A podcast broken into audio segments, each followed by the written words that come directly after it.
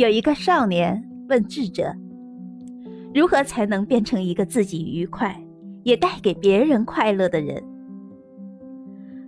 智者笑着说：“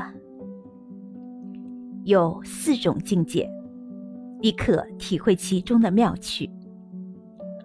首先，要把自己当成别人，此事无我；再之，要把别人当成自己。”此事慈悲，而后要把别人当成别人。此事智慧，最后要把自己当成自己。这是自在。